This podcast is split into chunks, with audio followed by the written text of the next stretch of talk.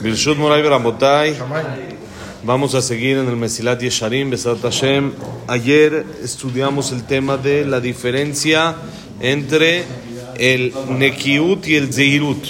El Zeirut dijimos es el ser cuidadoso, el Nekiut es estar limpio. La diferencia dijimos es Zeirut es en las cosas que son claras, que la persona no puede autoengañarse o decir por mi interés o por mi deseo puedo decir que está bien, es algo claro que no está bien, no tengo cómo justificarlo. Y el Nekiut es un paso adelante, cuando tendría yo como inventar, entre comillas, algún permiso y decir que esto que estoy haciendo no está mal, por mi interés personal, por la, eh, el deseo que tengo de hacerlo, tengo cómo justificarlo y cómo meterlo y decir que está bien hecho, y de todos modos no lo hago, sino me, fortalezco contra eso y soy correcto con mis decisiones y sé que lo que no está bien no se hace, aunque tenga deseo e interés de hacerlo. Dice así ahora, Omnam, Aharshi Tragel Adam Ergel Gadol Bezeirut עד שינקה, עד שינקה ניקיון ראשון מן החטאים המפורסמים, וירגיל עצמו בעבודה ובזריזותה, ותתגבר בו אהבה אל בורו והחמדה אליו, הנה כוח ההרגל הזה ירחיק אותו מענייני החומר וידביק דעתו לשלמות הנפשי עד שסוף סוף יוכל להגיע לניקיון השלם שכבר יכווה אש התאווה הגופית מליבו ויתגבר בו החמדה האלוקית. ואז תישאר ראייתו זכה וברא כמו שכתבתי למעלה שלא יפותה ולא ישגהו Heshek Humriuto Minakev Maasav Mikol Bakol. Dice así. Dice, después de que la persona se acostumbre, tenga un hábito, pero un hábito grande, ya que ya está totalmente adquirido el hábito de ser cuidadoso en, hasta que ya está limpio y puro de principio, empezando por los errores famosos, por los errores que no hay cómo justificarlos y lo que es claro que está mal, y se acostumbra a sí mismo en este servicio, en hacerlo, en trabajarse a sí mismo con agilidad, con, sumando también el, zeriz, el zerizud, la agilidad, y se fortalezca su amor a Hashem y el deseo de ir detrás de él, después de todo esto, la fuerza de la costumbre. ¿Quién estaba ahí? ¿David se fue? ¿Se fue David? Porque, porque somos, somos días exactos. Entonces, entonces, avísanos. Dice, porque la fuerza, la fuerza de esta costumbre, de que la persona ya se acostumbró a estos hábitos, lo va a alejar de todo lo que es material y lo va a acercar a la integridad. Cuando la persona de un principio ya ataca lo que es más sencillo, entre comillas, atacar, que es más fácil discutir, que es más fácil pelear contra el Yetzer Hará y tiene argumentos contra eso, para que el Yetzer Hará no lo envuelva y no le demuestre algo que no se puede como que sí se puede. Entonces, después de que llegue esa integridad en su alma, ahora sí, amén, por fin puede conseguir el Nekiut, la limpieza total, también en cosas que por naturaleza la persona tiene cómo justificar o cómo explicarlas para permitirlas. Pero tenemos que empezar de lo que está claro. Si la persona no empieza de lo que está claro y quiere pelear ahorita en los detallitos chiquitos, quiere decir, es ilógico que una persona que se dedica a robar bancos y es un ratero profesional, te diga, no, es que yo no me pelo la entrada a Disney. No, ten congruencia, ¿sí? no, no empezamos por ahí. Primero deja de robar lo que es claro y lo que está totalmente sobre la mesa, que todo el mundo te va a decir que está mal.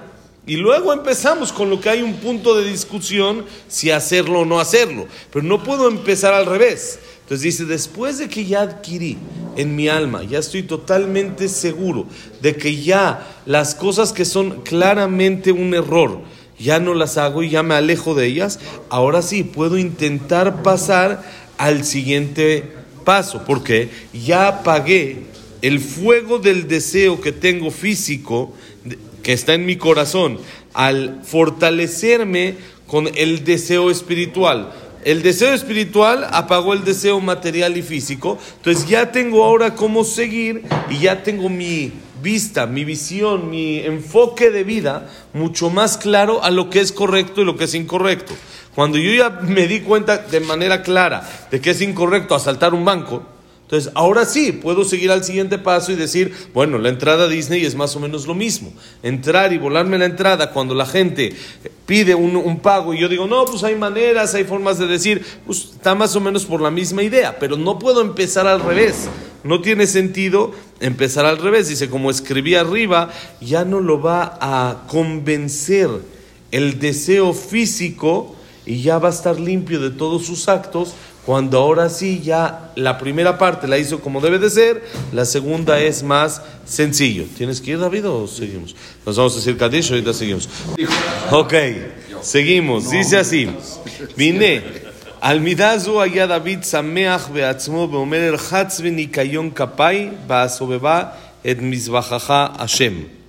כי באמת, רק מי שינקה לגמרי מכל נדנות חטא ועוון, הוא הראוי לראות את פני המלך השם, כי זולת זה אין לו אלא לבוש ולהיכלם מלפניו. וכמאמר עזרא הסופר, אלוקיי בושתי ונכלמתי להרים אל, אלוקיי פניי אליך.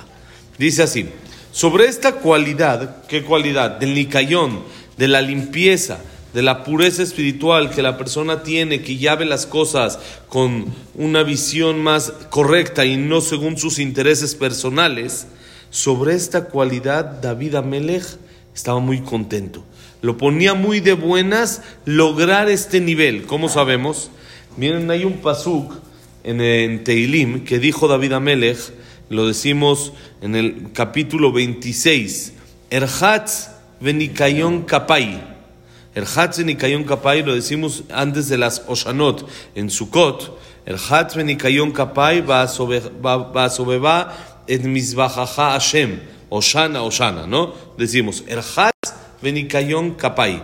Voy a enjuagar, voy a limpiar, venikayon, con limpieza, las palmas de mis manos.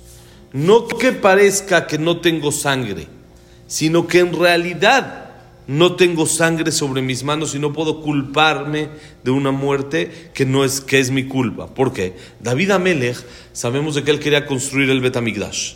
Él quería construir una casa para que Hashem tenga donde posar en este mundo, de forma representativa, por supuesto. Y entonces él quería construir, hizo un plan y Hashem le dijo, no, no, no, tú no, tú no, lo va a hacer tu hijo. Shlomo y Shlomo fue el que lo hizo, ¿por qué? Le dijo, tú tienes tus manos llenas de sangre. David Amelech, en su época hubo muchas guerras. ¿Qué es lo que había que hacer? Si No hay culpa sobre David Amelech, es lo que tenía que hacer. Venían enemigos a atacar a Israel, tenía que proteger, etc. Era lo correcto. Pero le dijo, a fin de cuentas, le dice Hashem, tus manos tienen sangre, están sucias de sangre. De sangre, ¿qué es lo que tenías que hacer? Pero no puede alguien que tiene las manos llenas de sangre construir mi casa, dice Hashem. ¿Qué vamos a hacer cuando tu hijo, Shlomo, que ya va a entrar al reinado, él no va a tener guerras, él va a estar completamente, la época de Shlomo fue la época de oro del pueblo de Israel. la mejor época para el pueblo de Israel en casi todos los aspectos es la época de Shlomo Amelech.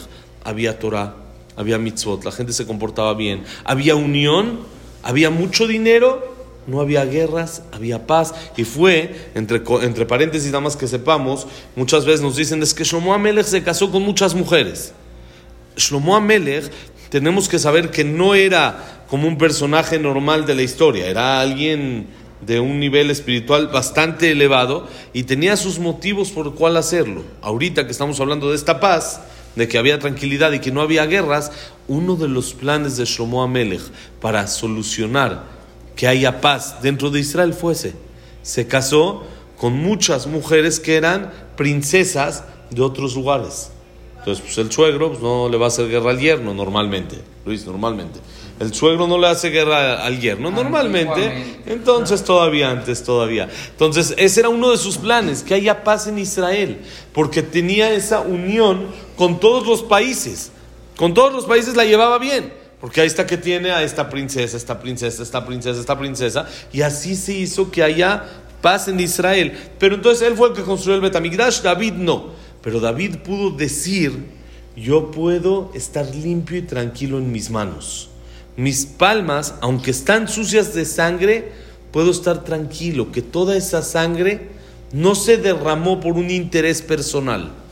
No se derramó porque yo quería para mi honor conseguir más países o que quería más, eh, que me respeten más o que vean más mi fuerza o que me vean más que soy lo importante que soy el rey. No, dice David, mis manos están lavadas. Sí estaban sucias, pero se lavaron en la cualidad de Nicayón, en que yo les puedo asegurar, dice David, de que por más de que hice guerras, el interés no fue personal, sino fue algo real que se tenía que hacer por el interés del pueblo, porque así Hashem quería, porque así es como tenía que pasar, pero no por un interés que yo tengo, dice David. Entonces, va et Hashem. Aunque no puedo construir el Bet antes del Bet ya había korbanot, ya se hacían sacrificios. David Amelech hizo sacrificios, Shaul hizo sacrificios, pero no había un lugar fijo, sino era un misbeach. Era un altar que no tenía como casa, sino es como, de, llamémoslo como ven en los centros comerciales, luego hay tiendas y hay como que islitas así a la mitad, es como una isla, no era algo fijo, era algo como que así de paso. Dice David Amelech, puedo darle vueltas al misbeach por la tranquilidad que tengo. Aunque no puedo construir el Bet pero lo que sé que lo hice no por mi interés, sino lo hice real, porque así se tenían que hacer las cosas, me da una tranquilidad y una pureza espiritual.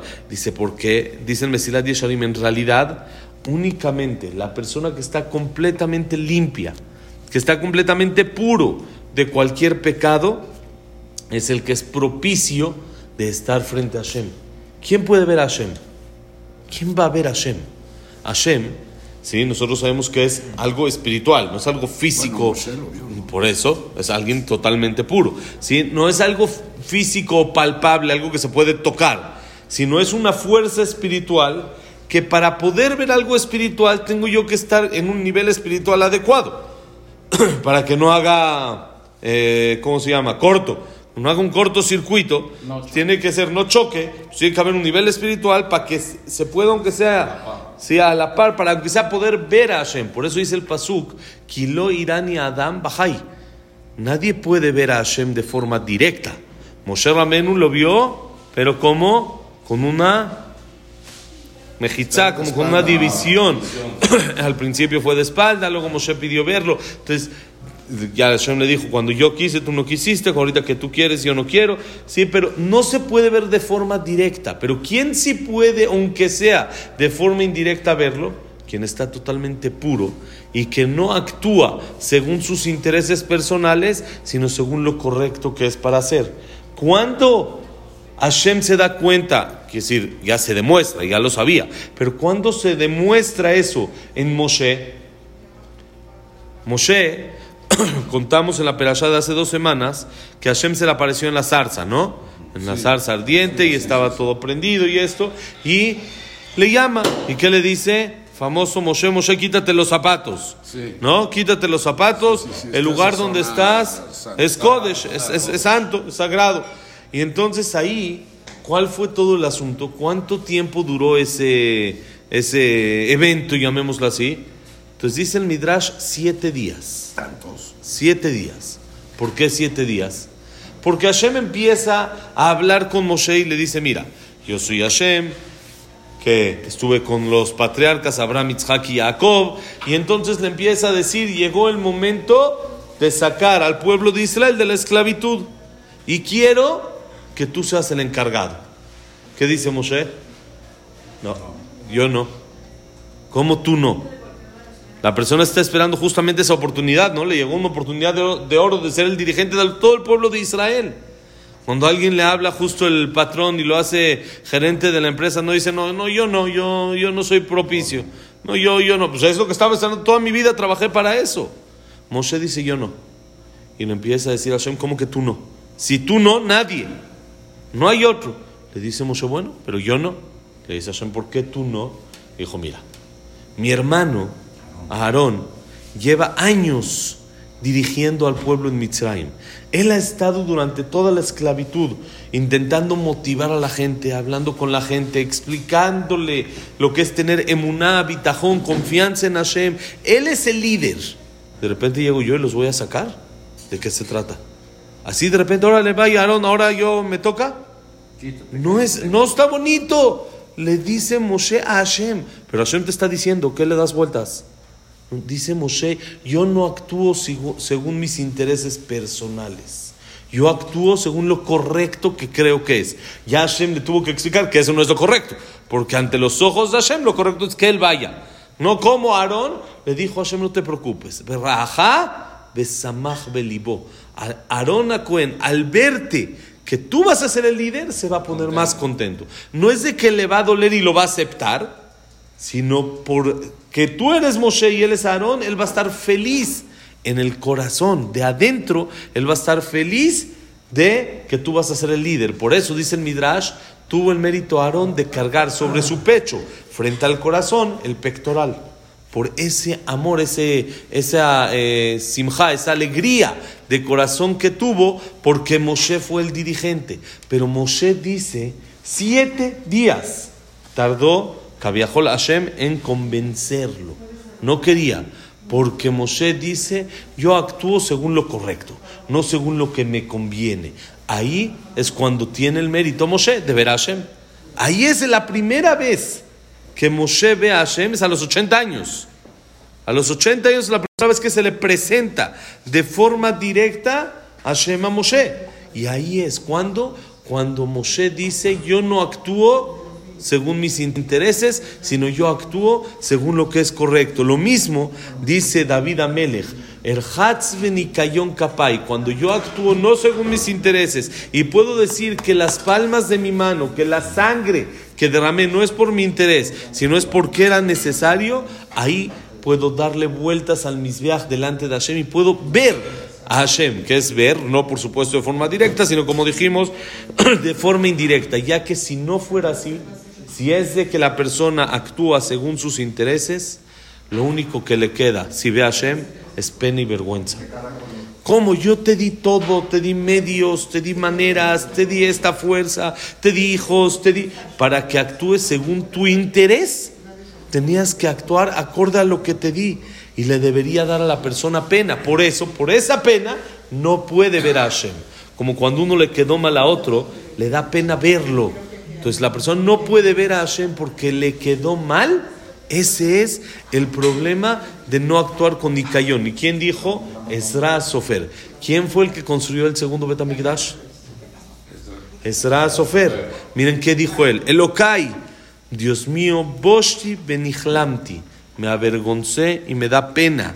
Le harim Elokai Panay Eleja. De alzar mi cara y verte a ti. ¿Por qué? Porque en ocasiones, al nivel de Ezra, por supuesto, no somos quien para decirlo, actué según mi interés personal. Cuando Ezra entendió que a su nivel actuó en un nivel, en una, según un interés personal, Hashem le dijo, ah, ya entiendes que no es lo correcto, tú eres el que debes de construir el Betamigdash.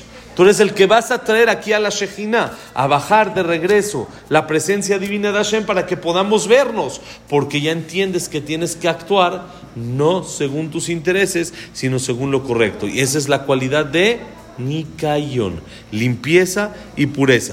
La semana que entra vamos a estudiar la dificultad de esta midad, de esta cualidad, que ya nada más de solo explicar lo que es, en automático casi casi se entiende la dificultad, y vamos a explicar la dificultad y cómo luchar y contrarrestar contra eso para poder llegar al nivel que tenemos que llegar. Shabbat Shalom que la clase haya sido para Berajay Atzlajá de Am Israel, que haya paz, que regresen todos los secuestrados, se ponen los lastimados, y el Unishmat de todos los que han fallecido y que no escuchemos más Besrat Hashem de problemas y haya Shalom para todo Am Israel y para el mundo en general. Que sea también Leilun Nishmat, Abraham Ben Adel, Sarabat Miriam, Servat Miriam, Enrique Alef Ben Nelly, Abraham Ben Celia.